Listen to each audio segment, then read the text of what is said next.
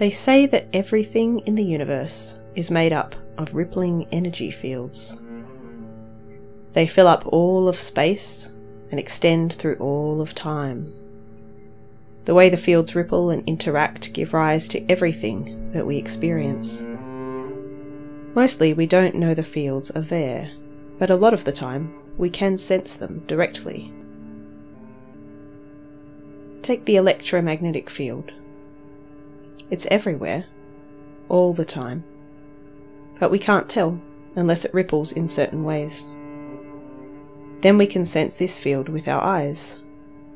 All the variations of light and colour are our mind's way of making sense of the different types of ripples in the electromagnetic field.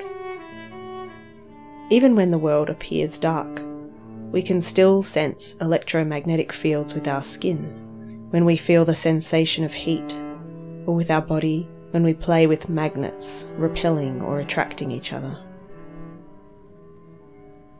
We can sense electric fields with our skin too, when we get an electric shock from touching someone or something else. The gravitational field is space and time itself, and we feel it when we jump up and feel our bodies being tugged back down to earth, or when we lie down to sleep and feel ourselves sinking into the soft contours of the bed. There are many of these fields that we can't sense. They permeate all around and through us, but we aren't aware of them. One of these fields is called the weak nuclear force field, but perhaps it could be called the chameleon force or the alchemical force. This is the force that changes things. It operates on the scale of subatomic particles. Some of the ripples in the field take or add electrical charge from particles, changing neutrons into protons and protons into neutrons, or negative electrons into neutral neutrinos.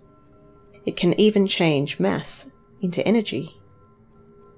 The transformations driven by the weak force are vital to the reactions stoking the furnace in the heart of the Sun, where hydrogen atoms fuse to form helium.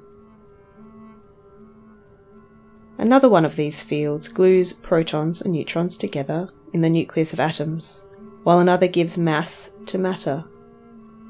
All these rippling fields not only surround us, they are us. We are made up of the interactions and movements of these fields, and so is everything else. We are fleeting coalescences of the energies and essences at the basis of the universe. The edges of us seem clear, but in reality we are part of the fabric of the cosmos, and so we are connected to everything in the entire universe.